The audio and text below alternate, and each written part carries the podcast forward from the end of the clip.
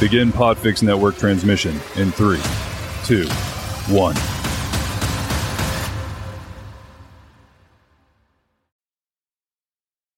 What is up, plant people?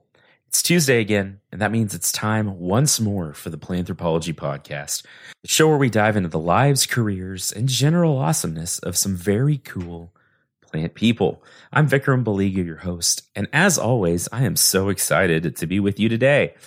Uh, how do you feel about tea? Should we spill the tea on tea?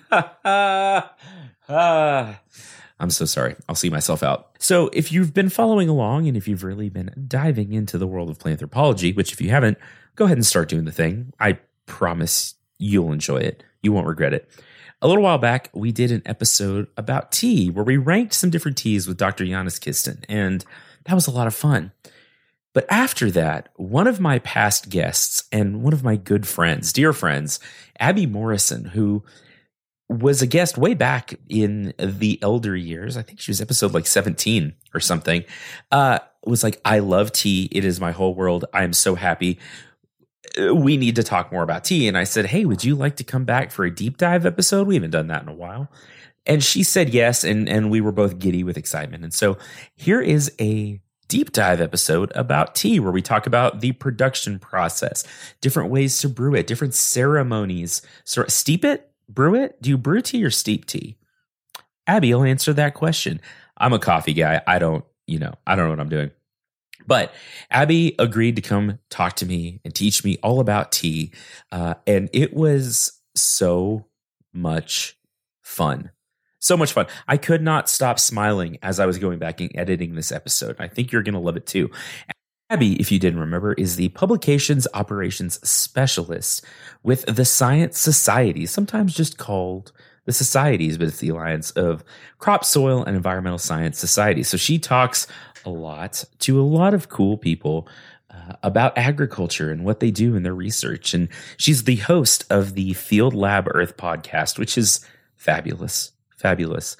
Abby is a delight and one of the most natural born storytellers I've ever heard and I've ever met and had the pleasure to know. You know how I feel about story and good story, and Abby is a master at storytelling. So I think you're going to love this episode. If you haven't listened to episode 17 when she was on the first time, go back and give that a listen after you're done here. It was great too. But buckle up, grab a nice cup of tea and get ready for another wonderful episode of the Planthropology Podcast with my dear friend, Abby Morrison.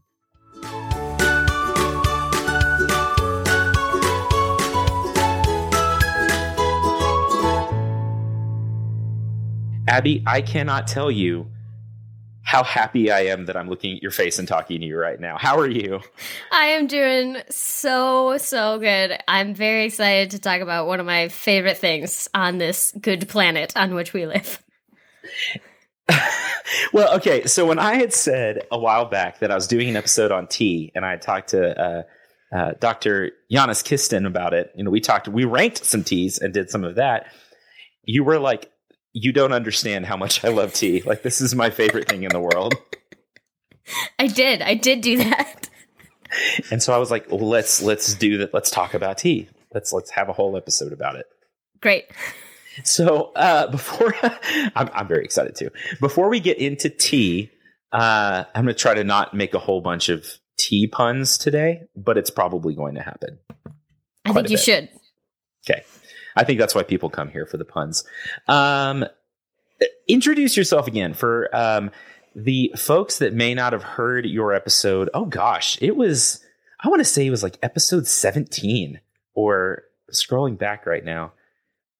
Yeah, episode 17 from May of 2020, which feels like it was 15 years ago. Mm-hmm. Um, uh, tell us what you do, who you are, uh, why you love tea, how things have been going, whatever you want to tell us about you. Yeah. Uh, so I'm Abby Morrison. I work with the societies, which is the American Society of Agronomy, Crop Science Society of America, and Soil Science Society of America. Uh, you can just call us the societies. That's fine. Uh, and I work in the publications department where I help authors get through the peer review process. And then I also run our podcast, Field Lab Earth, which is predominantly uh, interviews with our authors talking about their research, past and present advances in agronomic, crop soil, and environmental science. Been doing that for close to three years now, maybe a little Wow. over. Yeah. Uh, so that's kind of what I do. And good memory on knowing the episode number from that long ago. I don't know why. I'm not sure why that stuck in my head, but I was like, I think it's episode 17. Miraculous. I don't know. Weird, weird. I choose to remember weird things. Like I have no idea what I did for breakfast today, but I knew that it was episode 17 from a year and a half ago. Perfect. Whatever.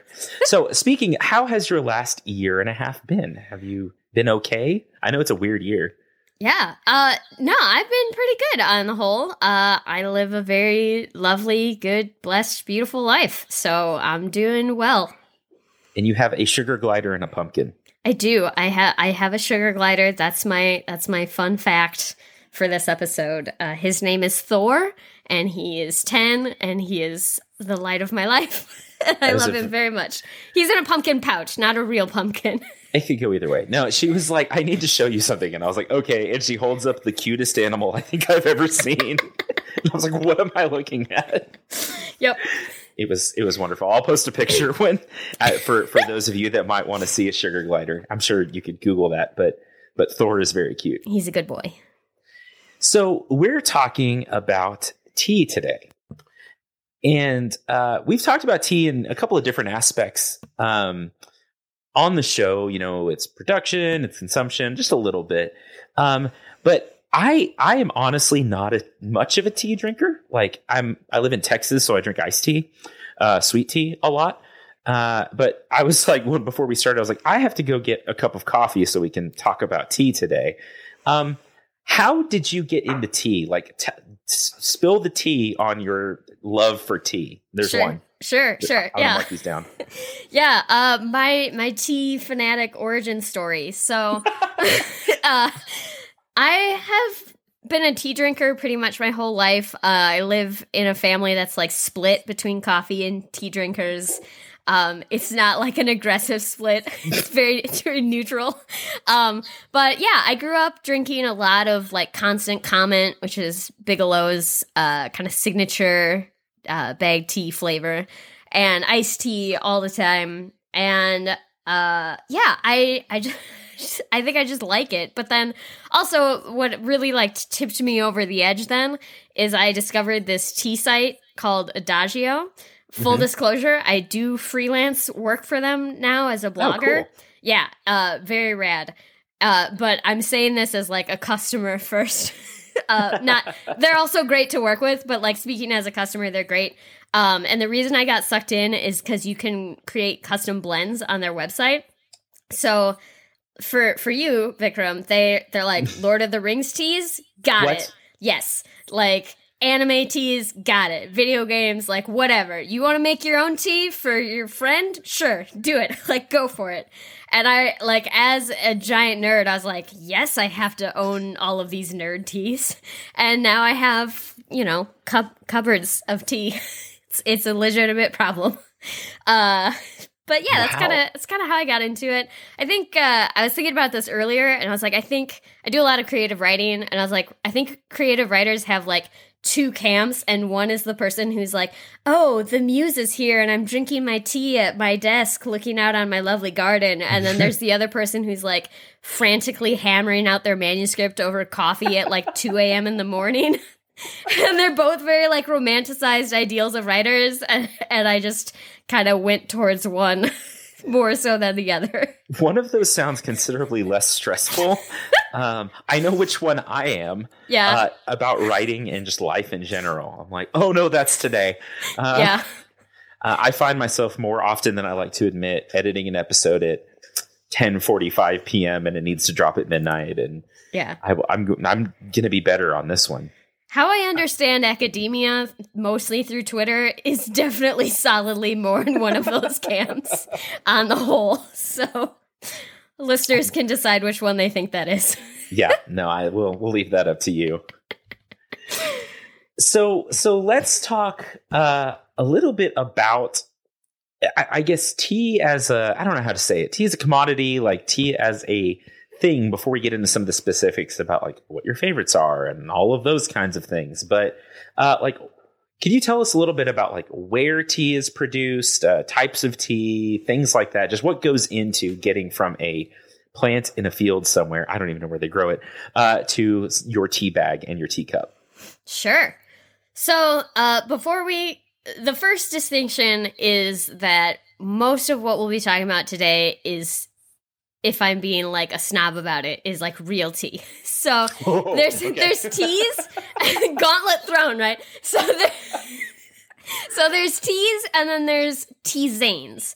So uh, chamomile is a tisane because it doesn't actually contain the tea plant in it. Oh, okay. So the majority of your herbal teas, peppermint teas, cinnamon teas, uh, those are well, I mean, cinnamon tea, if, if it's just cinnamon by itself, would be a tisane.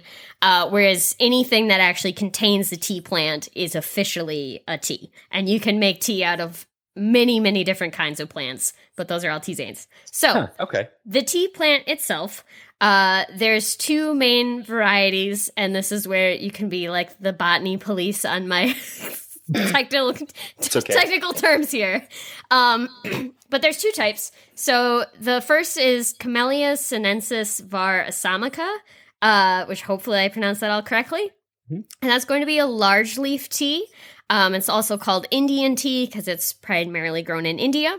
And then there's Chinese tea, which is Camellia sinensis var sinensis, and that's small leaf tea. Um, and they're both used for different kinds of teas. They're grown in different regions. Um, obviously, Chinese tea is primarily grown in China. Also, Japan grows a lot of the small leaf tea. And then, but it's also grown in uh, Sri Lanka, which is where you get, if you've seen Ceylon tea, um, Oh. that's because that region was originally Ceylon. Uh, but then, for I'm guessing branding reasons or whatever, they just keep calling it Ceylon tea. Uh, India, China, Nepal, Vietnam, Thailand, uh, a lot of Asian regions can grow tea. Uh, so that's kind of an overview of the plant itself. Okay. Um see I didn't I don't guess I realized it was grown that like widely like or like it distributed that widely like across across the world. Uh so most of it's coming out of like Asia though, different parts of Asia. Yep. Okay. It's very cool. Um so you know, you've talked about this a little bit, but yeah, I, I go to the store and my wife likes tea. Um, and she's like, "Go buy me some tea," and I'm like, "Uh, "Okay, I don't sure." Uh, and there's a lot of different like types, like uh, black tea, green tea, white tea. I, I what what are the differences there? Is it like something about the production? Is it a, diff- a different part of the plant? Where do those different like components or different types of tea come from? Sure. So tea is uh how it gets from the plant to your cup is basically they're picking in most teas anyway, they're picking the leaves and uh typically the way I understand it which by the way, this is my opportunity to throw in that like I am an armchair tea enthusiast. so like please don't be like Adagio only hires fools if I screw anything up. or like please don't let it reflect on them in any way. Opinion zone tea enthusiast over here. um but generally the way it works to my understanding is kind of the closer you get to the end of the stem is more high quality tea leaves because they're going to be smaller when they're closer to the end. So that's where you get terms like buds and tips. Um, like PG Tips is a really popular uh, English brand of tea. Or you'll see things that are like only only with the tips. Uh, that typically just means they're referring to a higher quality of tea. okay. Um, and so basically, how it works is they will pick the tea plants, and then once it's picked, it starts to oxidize. And so then, and along that process, they'll have sometimes other treatments. They might let it sit out a little bit, they might immediately uh, stop that oxidization process. They might bruise the tea, like kind of roll it to increase the bruising, um, which all impacts the flavor. Tea has a very broad flavor profile. Um, and then when they want to stop that oxidization process, that is when they'll apply heat to stop that. So the different types of tea that you have, um, from lighter teas to dark teas, are based on how long they've been allowed to oxidize, how much they've been bruised, anything like that. So there's several main categories of tea. White tea is going to be the least oxidized. It has kind of more a delicate, really light flavor. Um, so that's usually paired with maybe more floral or uh, fruity flavors typically in white teas or just by itself. Then you have green teas, which tend to be kind of more that grassy uh, flavor that people associate with like a matcha or, I mean, green tea in general. Uh, then you have a oolong tea, which is kind of partway between a green tea and a black tea. Uh, black teas are going to be really oxidized, typically bruised, that kind of thing. And then you have pu'er teas, which are fermented. Uh, and those actually kind of come in bricks. So they'll just like smush them into a big brick and then you like chip off little pieces as you go. You can also get it loose leaf, but sometimes they come in bricks. Um, and those, those are aged, obviously, uh, as part of the fermentation process. And then you have a couple other like popular tisane camps. Um, so one of them would be rooibos, which is uh, made from the rooibos bush from Africa, South Africa. And that's going to be decaf. So it's commonly used as a decaffeinated uh, alternate to black tea. And then you have mates, which are made from holly, uh, and those uh, we can talk about that more in a bit. But those are kind of some of the major. And then you have obviously herbals, which is the more tisanes, and those typically don't have caffeine in them unless you've added something else that has caffeine in it. Hmm. So, okay, which tea is the most like coffee? Black tea? I mean, black tea is going to have the strongest flavor. Uh, I realize I just stopped describing their flavors after green tea. so, which, so we like, know which one you like now. no, I, so like, I like black tea actually. So, so oolong teas have like a earthy flavor, um, typically. Uh, and then black teas have more of like an astringent flavor. Um, so like any strong breakfast tea, uh, black teas stand up really well to breakfasty foods like sausage, eggs, that kind of stuff. That's why it's often used as a breakfast tea. Um, and then a pu'er is going to depend on the tea. Um, there's some on Adagio that they're like, it's got like a hay flavor, which sounds like, why would I want that? But it's so good. like, it's really good. Or it's like foresty and like mushroomy and earthy. Um, so that kind of depends on the treatment and the type of tea and where it's grown. Uh, tea is very heavily impacted by things like elevation, moisture, humidity, uh, whether or not it's covered when it's growing or not, which uh, impacts green teas from Japan a lot specifically. Um, but yeah, that's kind of an overview there. Okay. I feel like, and again, I'm. It- It's such an interesting industry because it is, you know, as far as production goes, fairly localized, and you know, I, I compare it to other like beverage industries, and you know, everyone's addicted to coffee, whatever. Not everyone, but worldwide, people are, you know, drinking their hot bean water and getting up in the morning or whatever. And I think people drink, people I prob- probably drank tea for longer worldwide than we've been commonly consuming coffee. Is like so this is like a very old thing, right? Like we've Oh been yeah, drinking thousands, tea forever. thousands of years. Okay. And and I feel like in some ways it hasn't changed much. Like we're still doing some of the same things, right? Like it seems Mhm. like we're still drinking the same teas that someone some emperor might have two, three thousand years ago.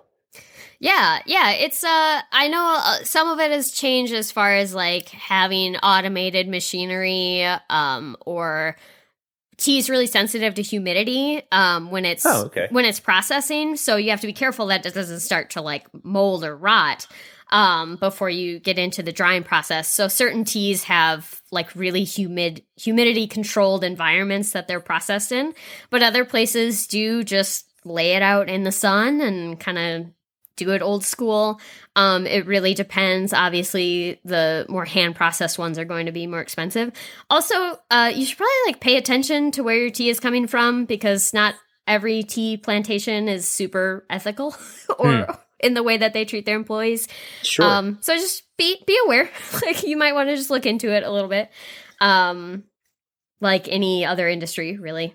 Yeah. Oh yeah. Well, and, and that is unfortunate, right? I think, it, and that's almost something we always maybe we don't talk about enough. But as we talk about any like food, com- eh, maybe any commodity in general, but like especially food and drinks and things like that, there's a lot of shady stuff that goes down. Mhm. And so, like whether you're uh, buying wine or tea or coffee or anything in between, uh, avocados are a big one that have a lot of like issues tied up to them. You know Mhm. from cartels to everything else. I mean, like, Yeah. it, it's probably good to know where your food's coming from in general. Yeah, yeah. and Adagio does have like a roots campaign where they're like, "Here's some people that we buy from," and like what That's they say cool. about their tea. So it's neat. You can check it out if you want to. I, I, do want to. I I wrote down Lord of the Rings tea. I It's- will. it's- I will hook you up with some links. It. It's a Oh rabbit hole though. Oh, I don't care. so okay, uh, I want to I want to know how much of a purist you are. Uh, are you team loose leaf or team bagged, or does it depend? Uh, it depends. I mean, like I said earlier, Constant Comment is one of my favorite teas. Uh, and I still drink it. I I drink a lot of loose leaf tea. Uh, predominantly loose leaf at this point, but I also just have a lot of it. and it, I mean, it's very, it's a, it's a product you don't go through very quickly. right. I mean, you can only drink so many cups of tea a day, uh, and you only use so much tea when you make it at a time. so I do drink a lot of it, but I'm not like, I will never drink bag tea. And I mean, there's different, like, you use it for different stuff too. So, you know. Is there is there actually so i mean this is something i think about a lot and i think there is a maybe a perception when you think of these two products of like oh this is loose leaf it's more I don't know, bougie whatever like it's fancy right Mhm. I- is there actually like a quality like if you were to get uh, black tea loose leaf or black tea in a bag is there actually a quality difference between the two products There is. There is. So that deals with the uh, production process. So tea is graded, and their grading system is just bonkers. I will be honest. It is like very opaque and difficult to understand from the outside because they give them just these bizarre grades. Like, this isn't even actually one, I'm sure. Or it might be just by chance, but it'll just be like grade PPG, pekoe, PPG, A, BGP. And I'm just like, what does that even mean? And so a lot of it comes down to like that it the tips, you know, are you using the tips or are you not? Um, Okay. Are you using full leaves or are they broken up a little bit? And what goes into tea bags, typically speaking, is going to be uh, tea dust or fannings, which is basically when they're done processing and getting out the other, you know, the the more complete leaves. They're left over with broken leaf pieces. They're left over with just kind of some crumbly bits, and that's what goes typically into a tea bag, unless of course you're just putting your loose leaf in a bag. uh, so there is a quality difference there. Um, I tend to find bag teas are um they're a little stronger on their flavors. I know you Hmm. mentioned this on your uh your other episode with uh Geekoscopy Mhm. Y- Giannis. is that Giannis, yeah. Okay. Uh about, you know, like the flavored teas can sometimes be like a little overpowering. Um, which is sometimes due to how long you steep it for. That Hmm. makes a big impact. Um, but I find loose leaf teas tend to be a little more nuanced or complex. Um, they're not gonna, you know, hit you over the head quite as hard. Okay, well, that makes sense. Yeah, that all makes sense. And I guess the you know the brew method changes too a little bit. You know, in some Mhm. ways, use a, a filter or strainer or something like that to. Uh, or a tea ball. We have this Mhm. weird tea ball that looks like a foot, and I don't know why, but it does. and um, I, I'm not sure where it came from. I found it in a drawer one day. I was like, "What is this?" My wife was like, "I think it's a tea strainer," and I was like, "Okay, Excellent. whatever. Sure, I'll use it. I'll put a foot in my tea. Why not? uh, um, two other things. I if I ever if if I ever start a tea company, uh, I call dibs on the name Crumbly Bits. and uh, so Crumbly Bits tea. If you're out there listening, that's mine. okay. Dibs. Uh, and two, that's definitely going in this episode title. I like I like crumbly bits because it implies by its name like slightly better than bagged, but still not the best. like that's just your slogan. It's just like kind of mediocre by design.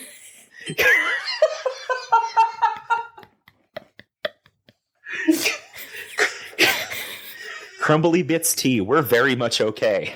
Yeah, exactly. And I think okay like might be a T grade, so you might need to be careful.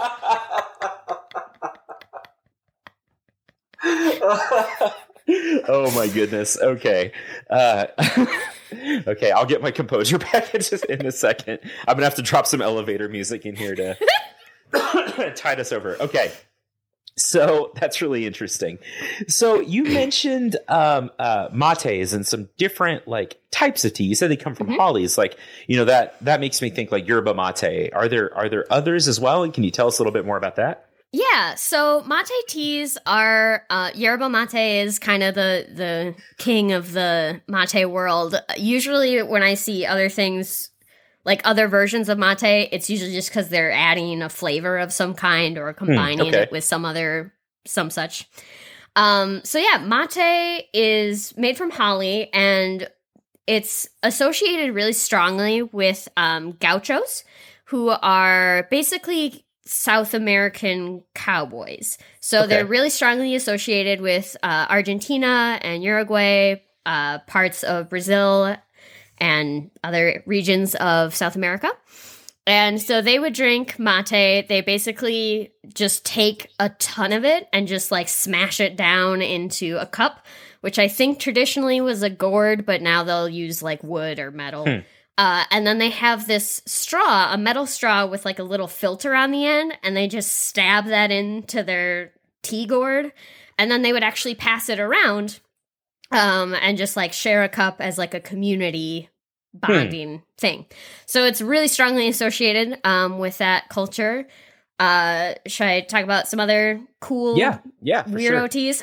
Great. So, um, so Lapsang Souchong is one of my favorites. That is a smoked tea. So that one, uh, when they're going through that drying process, they're basically smoking the tea, uh, which makes the flavor very smoky. There are several smoky teas out there. Uh, gunpowder is another one, which is like a really cool thing to order at a restaurant. You're like, I want I gunpowder tea. Uh, it makes it sound really cool. Uh, and gunpowder tea is another smoky tea, uh, which is part of where it gets its name from. And then also because the tea leaves are curled into these little pellets that kind of look Oh, similar okay. to gunpowder. Along that same line, we also have pearls. So they're like dragon pearls. You might see like jasmine or phoenix pearls or some cool name. And that's again where they're curling the tea. They're kind of rolling it into a ball shape as they process it. Uh, jasmine tea. I know you and Giannis are both fans of that one. Uh, that one is actually made. They put the flower petals on top of the tea, and then they take it off, and then they put newly new petals on, and then they take it off, and then they might Huh. do that up to like seven times to infuse the flavor of the tea. But they're not going to include the actual jasmine petals in the final product. Okay. So sometimes they'll do that with teas to add flavor. They'll just be like, hang out by this other flavor for a little bit and then come back over here by yourself. it's like it's like the LaCroix of tea. Like, it was tran- transported near a strawberry. yes, It's a strawberry flavored. exactly, exactly. It's it's like go make friends with that, and then you'll pick up some of their habits, and then you can come back over here. Um, Japanese teas are uh, their own like whole other shebang, which is really fun. So there's kind of a, a like family tree of Japanese teas. So in Japan, they're mostly growing the Chinese small leaf tea because small leaf teas are typically used for more of the white and green teas because they have kind of that delicate, more fine flavor. And then the large leaf teas, they're like, well, we're gonna like bruise it and beat it up and cut it up and whatever else we're gonna do to it anyway. So whatever, it's fine. Um, so in Japan, they're using the small leaf teas uh, primarily, and then they actually steam it, uh, which brings out some of that bright green color. So Hmm. green teas that are Japanese green teas are going to have a greener color in the cup. And so there's like sencha, which is the most popular green tea, and that's kind of just like your basic green tea. And then there's also like shade grown tea, which is gyokuro, and that's covered before um before harvesting for a little bit. It changes the composition of the leaf a little bit, increases the chlorophyll, uh, and a few other things. And then that is ground into uh, tencha, which is kind of like broken up gyokuro, and then tencha is ground to make matcha. Uh, by the way, cha is like kind of the root word that tea comes from. So in like Chinese and uh, Indian, it's cha or chai. Hmm. Uh, ocha is tea in Japanese, and then there's might be kocha. I think is black tea. So Okay. if you order tea in Japan just like by itself, they're gonna give you green tea. So Americans, be warned if you're used to it just like default black tea, Yeah. um, or most Europeans probably. Uh, just be aware if you ever take a trip to Japan, you may need to specify. Uh, and then, so that's kind of the shade grown teas. And then the non shade grown trees, uh, you'll get sencha, you'll get bancha, which is like second flush or second harvest. Sencha is called bancha.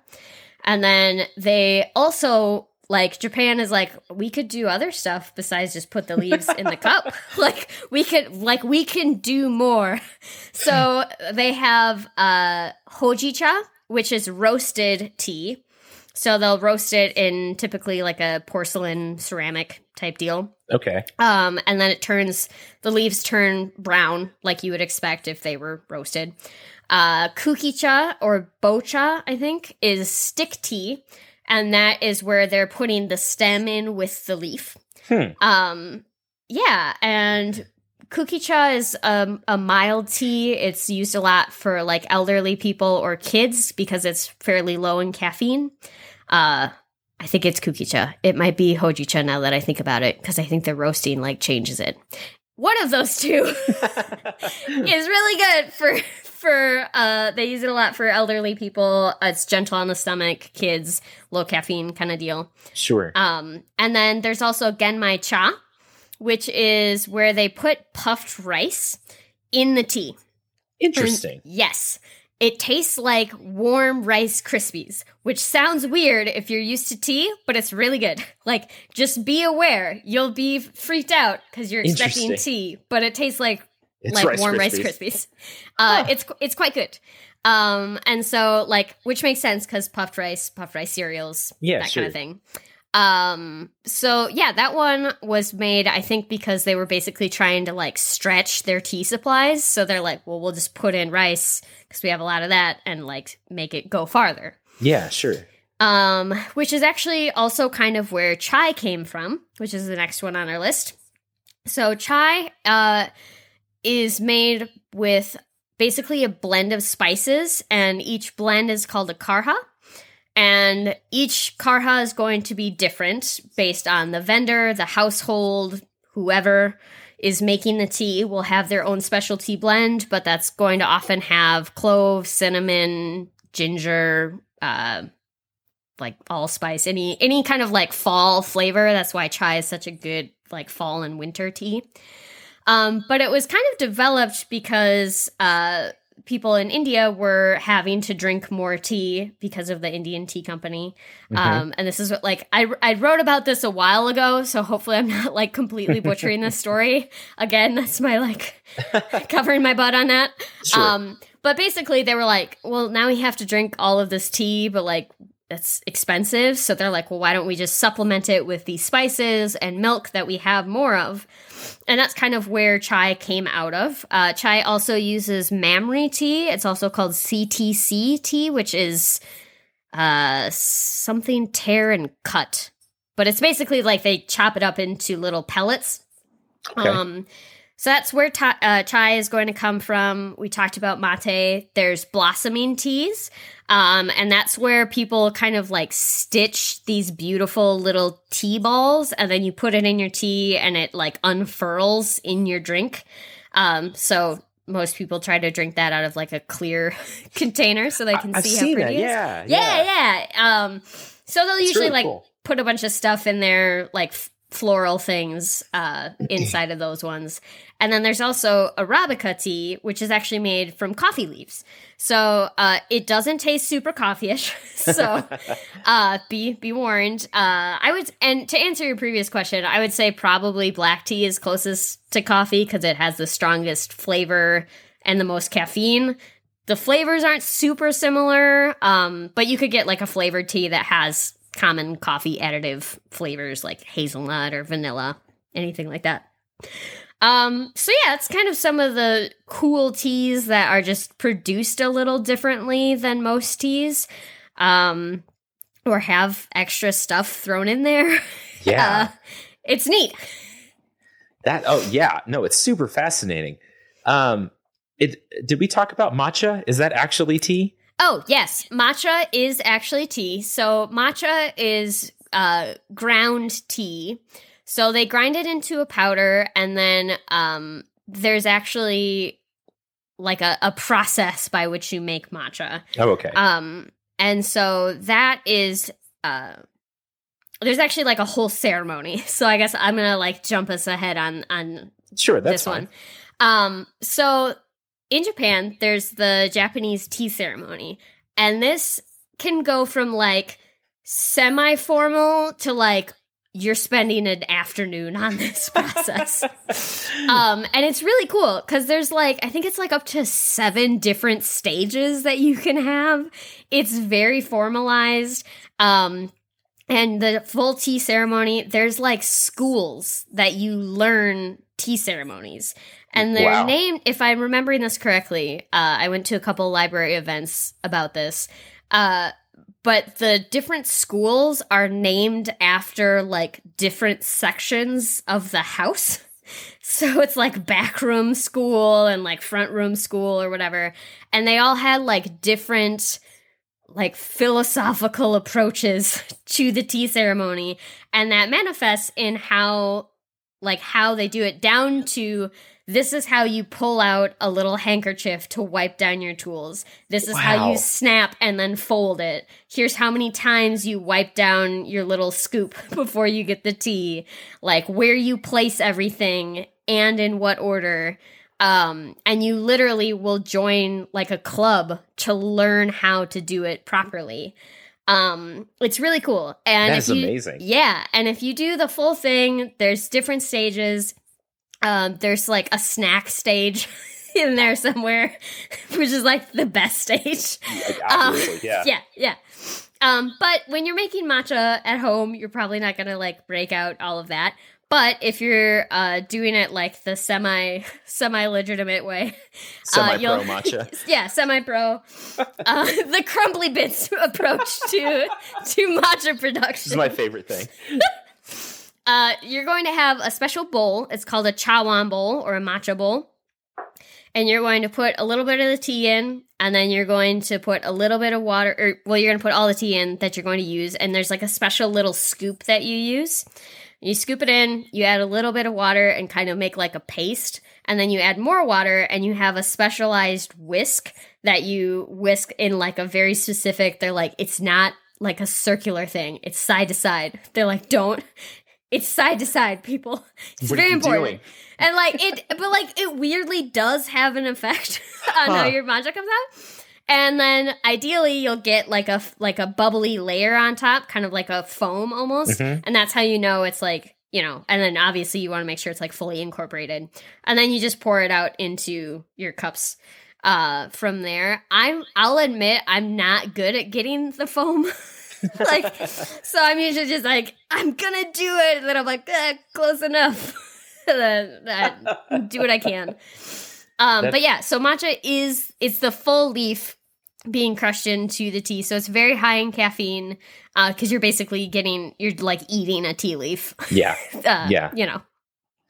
That's so fascinating. And it, I, I love that tea is kind of like a whole experience, right? It's Mhm. such an experiential thing. And I think uh, cultures worldwide have, kind of like you're talking about, just made it this really incredible, like, event or part of the day. Like, Mhm. you know, I stuck six scoops of coffee in my coffee maker and pushed to go and I came sat and sat down. I was like, looking out my window, like, is it ready yet? Like, you know, and, and that I say that. I mean, I do pour over coffees and I'll do Turkish coffee and things like that, which is a little more involved. But it, I, I feel like there is so much culture and uh, you know, uh, whether it's uh, spirituality or just like something to the process of tea being made, I think it's so cool. I just Mhm. realized you're drinking out of a Marvel cup, and I am. You're it's just my my, Thor person. cup because of Thor, the trigger glider. It's all coming together. it's coming together. I love it. Um, no, that's so cool. That is really fascinating. But hey, let's take a quick break and then uh, we'll be back to talk more about tea and tea ceremonies and rituals and everything that goes along with it. Well, hey there. Welcome to the mid roll, everyone's favorite part of the episode. Actually, I genuinely hope that's not true. I hope this is no one's no one's favorite part of the episode. But hi. Hi, it's me again. I just wanted to talk to you a little bit about where you can find Planthropology out there on the interwebs. So I'm on Facebook, Instagram, Twitter as Planthropology. If you head over to TikTok, I am at the Plant Prof for better or worse. You can find me there. If you would be so kind to look me up on Apple Podcasts or Podchaser or anywhere else, actually, and leave me a rating and review, I would very, very, very much appreciate it. I love reading them, uh, whether they're good or bad or indifferent. I like getting your feedback and I like being able to incorporate your thoughts into the show. So, obviously, I would love a glowing review and a five star rating, but you can be honest. You can be honest with me. I, I can take it. My heart will go on, near or far. Where, wherever you are, Anyway, so connect with Planthropology if you want to support the show. I am on buymeacoffee.com slash planthropology uh, for the cost of however many American dollars or foreign dollars, I guess you want to give me. I will probably literally spend it on coffee. So if you'd like to support the show, uh, do that. But if not, that's okay too. Um, because I have the amazing support as well of the Texas Tech Department of Plant and Soil Science, without whom this would not be possible. So thanks so much to Dr. Ritchie and everyone at the PSS department for um, letting me do this thing and for being so supportive. So normally I'd play a trailer for you or whatever, uh, and and I was gonna play one for Field Lab Earth for Abby, but I don't think she has a trailer yet. Maybe I'm not sure. At any rate, I'm just gonna tell you: go listen to the Field Lab Earth podcast with Abby Morrison. It's delightful. It's so good. She's a better interviewer than I am, and she is about a million times more prepared for every episode than I have ever been for anything in my life. So you will love Field Lab Earth. You get to hear really great stories, hear about really great research, and just get to hear more of Abby's lovely voice. So uh, that's all. I hope you enjoyed this mid roll. And back to the episode. Oh, I don't know, any second now.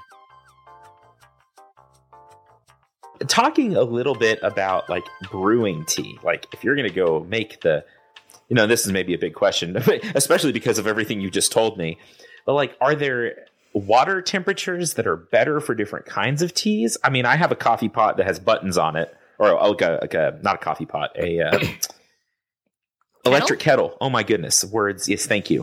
An electric kettle that has buttons on it. And it says like green tea and black tea and i if i want one i push the button and i don't think about it any more than that. Mhm. uh, I, I would assume that would like affect the extraction of the tannins and all the different things that like flavor a tea. Is that accurate? I mean Yes.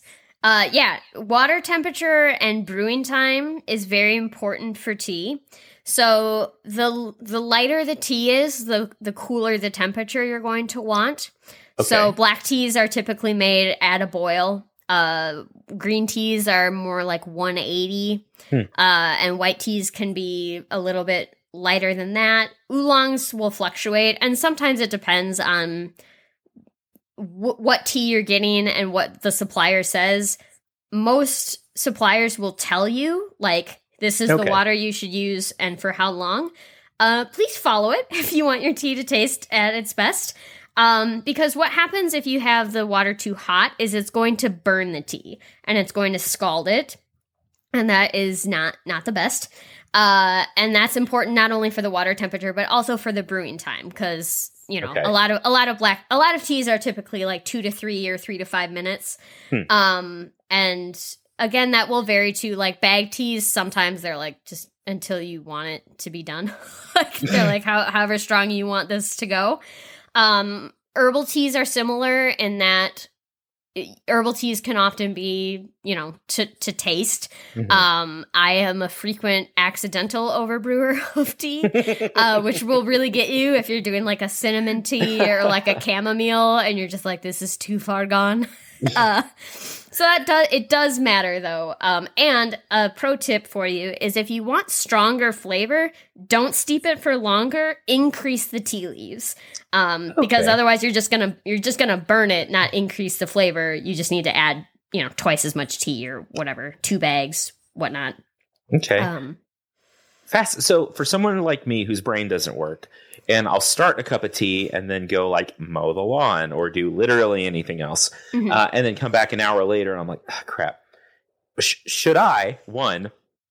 I know which one I do, and I want to know which one you think I should do. Should I one throw it out and start over, Mhm. or two pop it in the microwave? Um, I mean, it's. I thought for sure you were just going to say drink it anyway, which is usually what I do. It's just No, like, I eh, would too, fine. yeah, it's whatever. Um, I think it depends. I mean, because some people are like, I want tea that is just completely scalded, and they're Mhm. super into that. If if it's cool and you want to heat it up, like you can for sure do that. If as long as the tea bag is out, like changing the temperature isn't really going to change the flavor okay. that much in so much as like most things that are cold like need to warm up a little bit for their flavors to come out um, Sure. a little bit more that's why iced teas are typically brewed a little stronger um, Yeah. or they or they can be or brewed for Okay. longer so it's not really gonna like fix it if you've already burnt it or scalded it and adding water isn't necessarily going to f- like it might help dilute it a little bit um, but there's not really a way to go back. Uh, I'm not super fancy as a human, so I'm usually just like, eh, it's fine. Like I don't want I don't want to waste it. Um, so I usually just drink it anyway. But that, so I don't know if that answers your question at Oh, it all. does. But Yeah, okay, it does. well, I, I I ask that because like I am a chronic like I'll reheat the same cup of coffee like four Mm-hmm. times sometimes, and some of my coffee snob buddies are like, "What you do? What? yeah, Like you sinner, you philistine? Like Yeah. it's you know I will get uh shamed for reheating my cup of coffee in the microwave, and I'm like, look, at some point, if I don't have caffeine, we're gonna have a problem. Yep. So, you know, Yep. uh, that's that's me. That's I'm that guy. Yep. Um. So we you you've covered a lot of this already, but if you were to like say these are my favorites, Mhm. if I could only drink like two teas for the rest of my life, what what are your favorite teas and why? Oh man. Um. Phew. I was like, I'm so ready, and then you're like, you get two, and I was like, oh no, I'm not ready. okay, it can be a couple, okay, however okay, many you a want. few, a few. Okay, uh, so I'll I'll be honest. Uh, that so one of the like fandom teas. Oh, side note on the fandom teas from Adagio.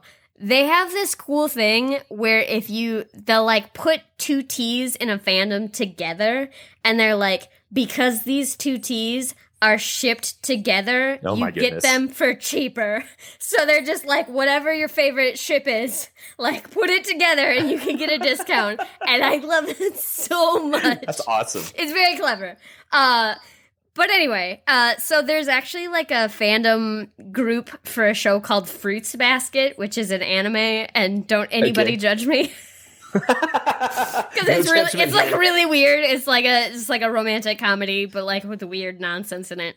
okay. Uh, which is fine. And so, uh, Kyo tea, which is what I'm drinking today, it's like my my favorite tea. Uh, Hatori tea and Hatsuharu tea from that collection are really really good.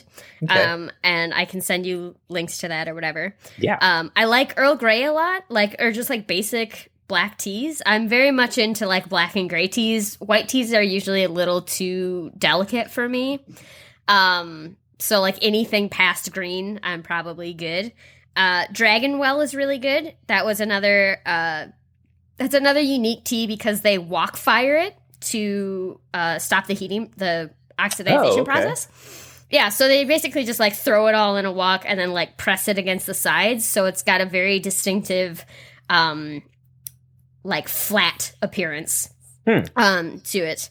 And uh, Japanese teas are also like rolled, so that's another way you can tell them apart is because they're Oh, like okay. little little tubes, tea tubes. Okay.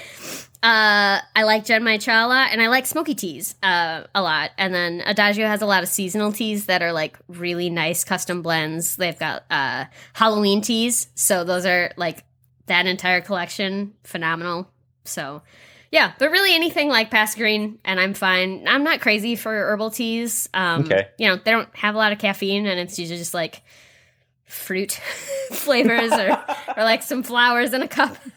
and I, I'm like, I want the tea flavor. Um, so I'm not usually too keen on those, but I'm not above them in any way either. So Right. So if someone's going to serve it to you, you'll drink it. Yeah. You're not going to like s- secretly pour it out in a house plant. yeah.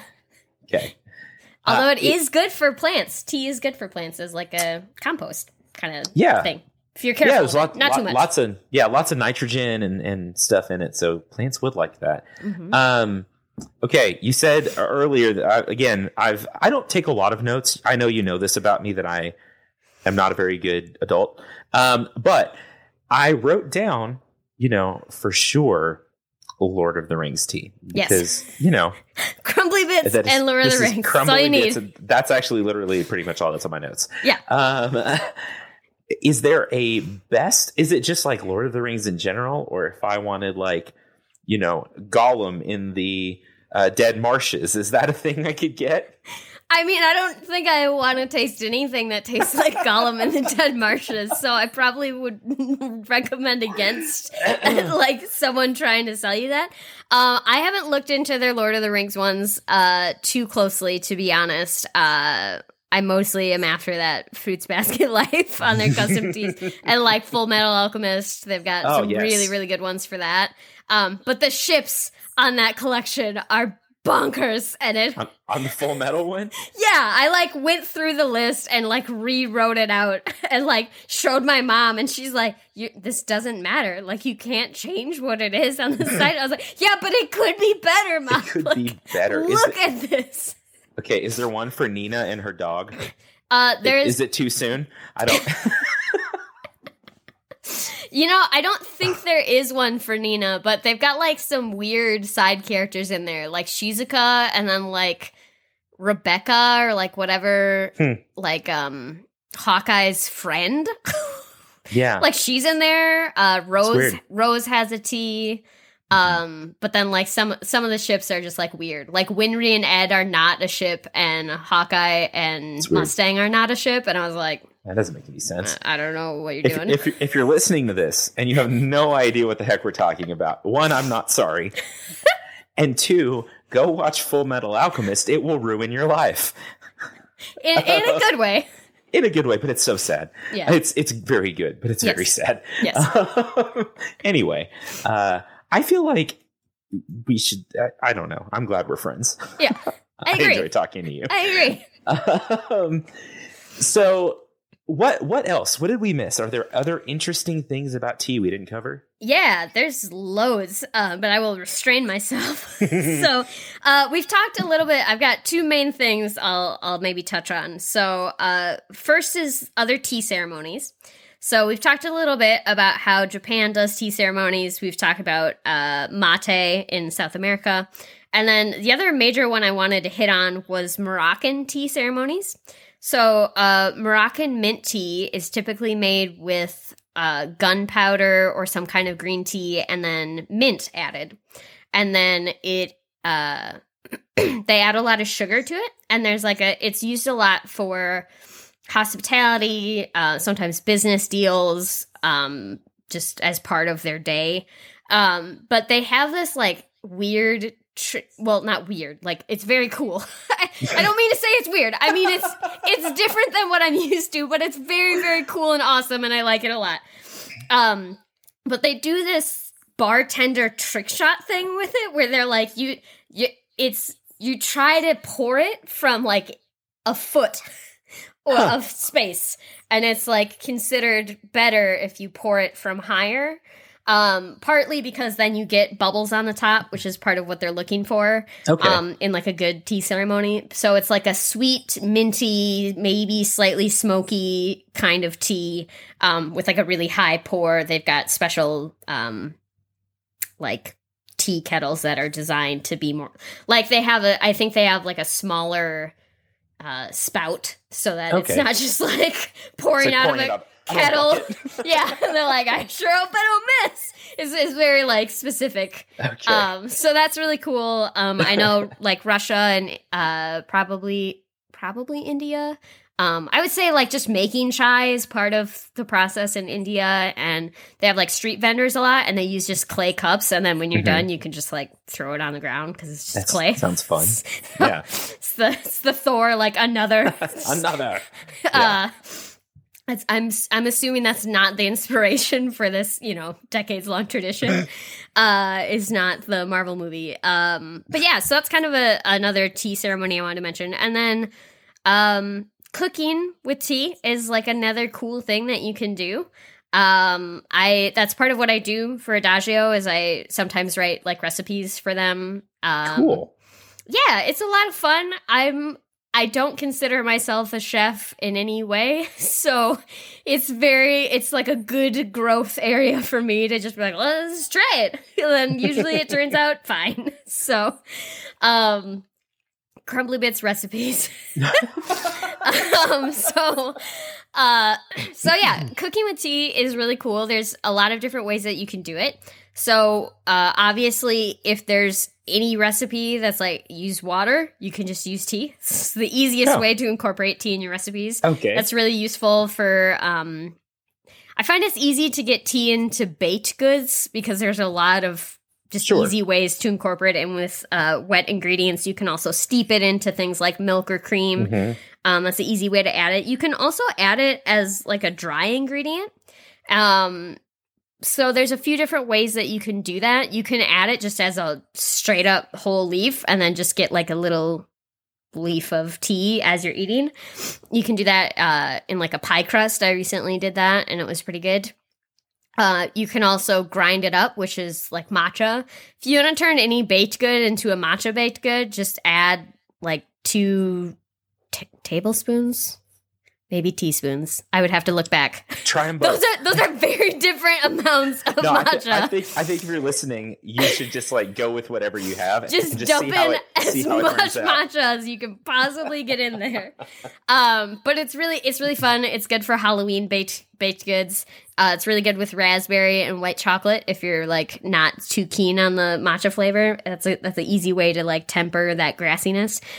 Um, but yeah, I really enjoy cooking with tea. Uh, just like a note on the if you're just throwing the tea in there, just be aware of like what else is in your tea. Like tea itself is edible, but like if you have a chai that just has a straight up clove in it, you don't want to like bite down into a straight clove in your cake or whatever. so just be like aware or grind it down.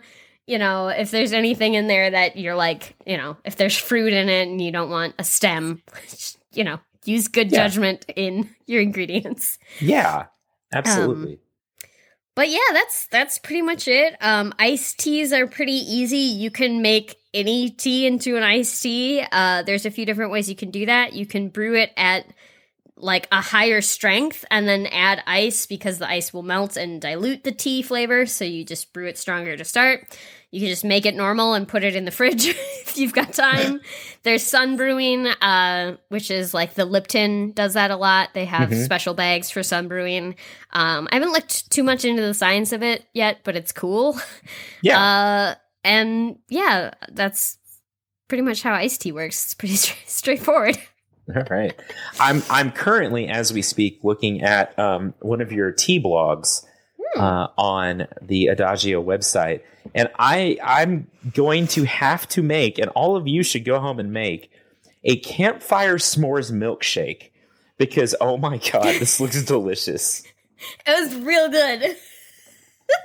Okay, I was one proud cup, of that one. one cup of campfire s'mores brewed at three times strength, two scoops of vanilla ice cream, one scoop of chocolate ice cream, graham crackers and marshmallows, and a creme brulee torch. I love this so much.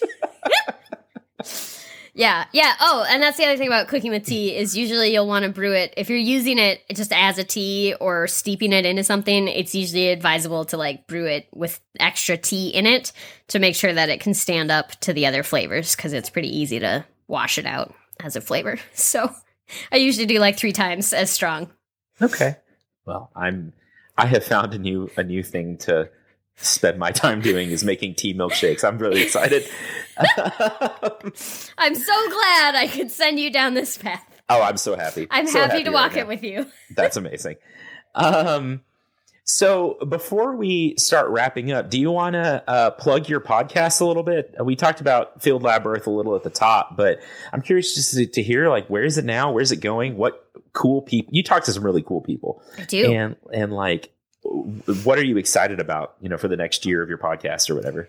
Yeah, yeah. So, what I, as I mentioned before, we do a lot of work on agronomic, crop, soil, and environmental sciences. We do a lot of interviews with people who publish with our journals. Um, so, that is always great. I love talking to researchers. They're very chill and very down to earth and very nice people. They're really cool. So, thank you to any guest who is listening, and you should be because Planthropology is also great. Uh, also, you were on our show, so I was. I enjoyed it. yeah, and you will be on our show again in future. I should that's publish great. some stuff, and then I'll have something to talk to you about. Well, also for Halloween times. Oh, Spoiler yes. alert for Yes, for next year. yeah. Um, so one, yeah. Speaking of Halloween times, which is one of my favorite times, uh, this year we're gonna have Paul Chomo from the Varmints podcast Oh on. yeah. So that'll be obviously coming out pretty soon. We're talking about boll weevils and how uh, America was just like, no, thank you. You're not allowed here. Get out. Um, pretty much. So that's a lot of what we're talking about for our spooky agricultural pest this year. Awesome. Uh, we're going to be on YouTube soon. So we're working on getting those videos ready, uh, getting all the assets, the thumbnails, the special Awesome. descriptions and whatnot. Um, so I'm really excited about that. We're gonna have the uh, chief scientist for the Food and Agriculture Organization of the United Nations on. That comes out uh, tomorrow, as of when we're recording, not whenever this Awesome. will post. Yeah. Um, so that's gonna be really good. We're gonna be talking about uh like roadside grasses affected by salt, which as a Wisconsin Wow. like that probably doesn't impact you at all, Vikram, but as a Wisconsin as a Wisconsinite, I'm like, I know this. I, like, I get it. Um, so I'm very excited about that one. Um, but yeah, we've we've got some great ones coming up. We're gonna do Clean Water Act anniversary next year. oh, cool. Um, some stuff about urban agroforestry, which is a super cool topic. So Yeah. yeah, I'm really excited to get on another platform, another place for listeners to find us. Um, as always, our guests are wonderful and excellent. And yeah, we're just plugging away. That's really cool. And it's a great show. I, I really enjoy Field Lab Earth. I've been a, a long time fan and a long time listener, and it's it's great. It's really great. Thank you. I, I enjoy your show very much as well. Uh, well, thank you. And and if you have not gotten enough of Abby's just wonderful delightfulness, like you should definitely go listen to Field Lab Earth and go back and listen to episode 17, which for again, for whatever reason I remember. Um what else? What else? I think we covered most of the things. Um, I don't know. I mean, we covered Lord of the Rings chat, which was on your list, but you It also on my list. mentioned dad jokes, and I think we've only had one tea pun. So I know. This is I your, this is your call out. I'll have to yeah, and I can't think of any now. We'll figure it out. There's I'll put them all be- in the It's very easy to make tea puns, like because you can just replace a lot of sounds with T, like Mm-hmm. re or D, like T-licious or. Like I do, I do a series called Personalities. That's just all about like See, that's wonderful. T's. Like That's wonderful. I, you know, I, I think that our crumbly bits discussion stands in right, for a couple right, of dad all right, jokes. all right, all right. I think that was a good one. I, Yeah. Again, I, and if you're out there listening, just brace yourself for all the crumbly bits merch that is going to hit the internet anytime soon. Yep. TM. Yeah, we can say Uh, we can save puns for like the social stuff. So you should so. follow us both on social. We're at Field Lab Earth. I forgot to mention that on Twitter, but that's where we are. Okay. Very cool. Very cool. Anywhere else we can find you, or is that the main place? Uh, I mean, that's the main place for social stuff. Um, the societies and all of our journals have their own uh, Twitter accounts. So if there's one journal that you're like, I love every episode from this journal, then Mhm. you should go follow that journal and keep up with them. Uh, but as far as where you can find the show, we're pretty much everywhere. YouTube's like one of our last final frontiers to conquer. Yeah, I haven't broken into that either. I keep thinking about it and keep balking every time. I'm like, eh, I don't want to, but it's probably important. I think you should just use that photo of you with that other faded photo of you in the background.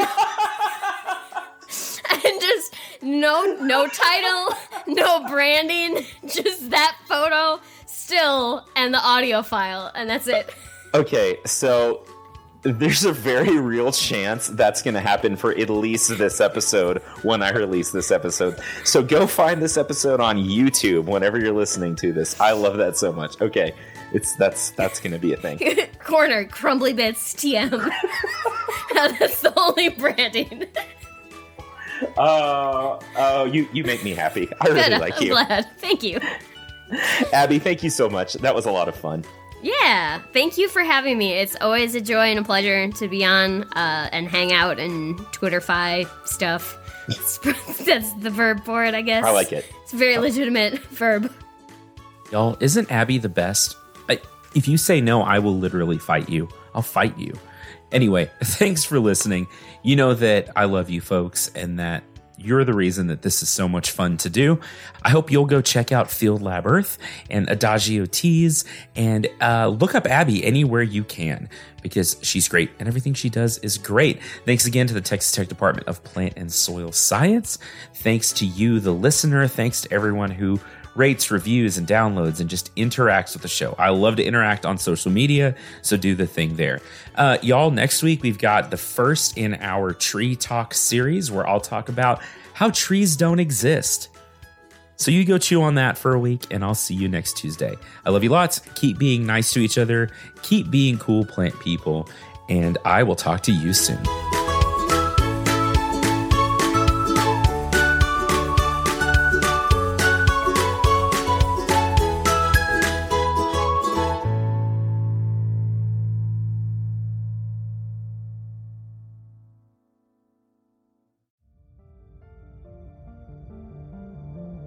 You've been listening to a podcast of the Podfix Network. Discover more audible gems like this at podfixnetwork.com. Make sure to catch up to the minute network shenanigans by following at Podfix on Twitter, official underscore Podfix on Instagram, at Podfix Network on Facebook. And make sure to subscribe to Podfix Presents wherever you choose to find podcasts. The Podfix Network, artist owned and loved.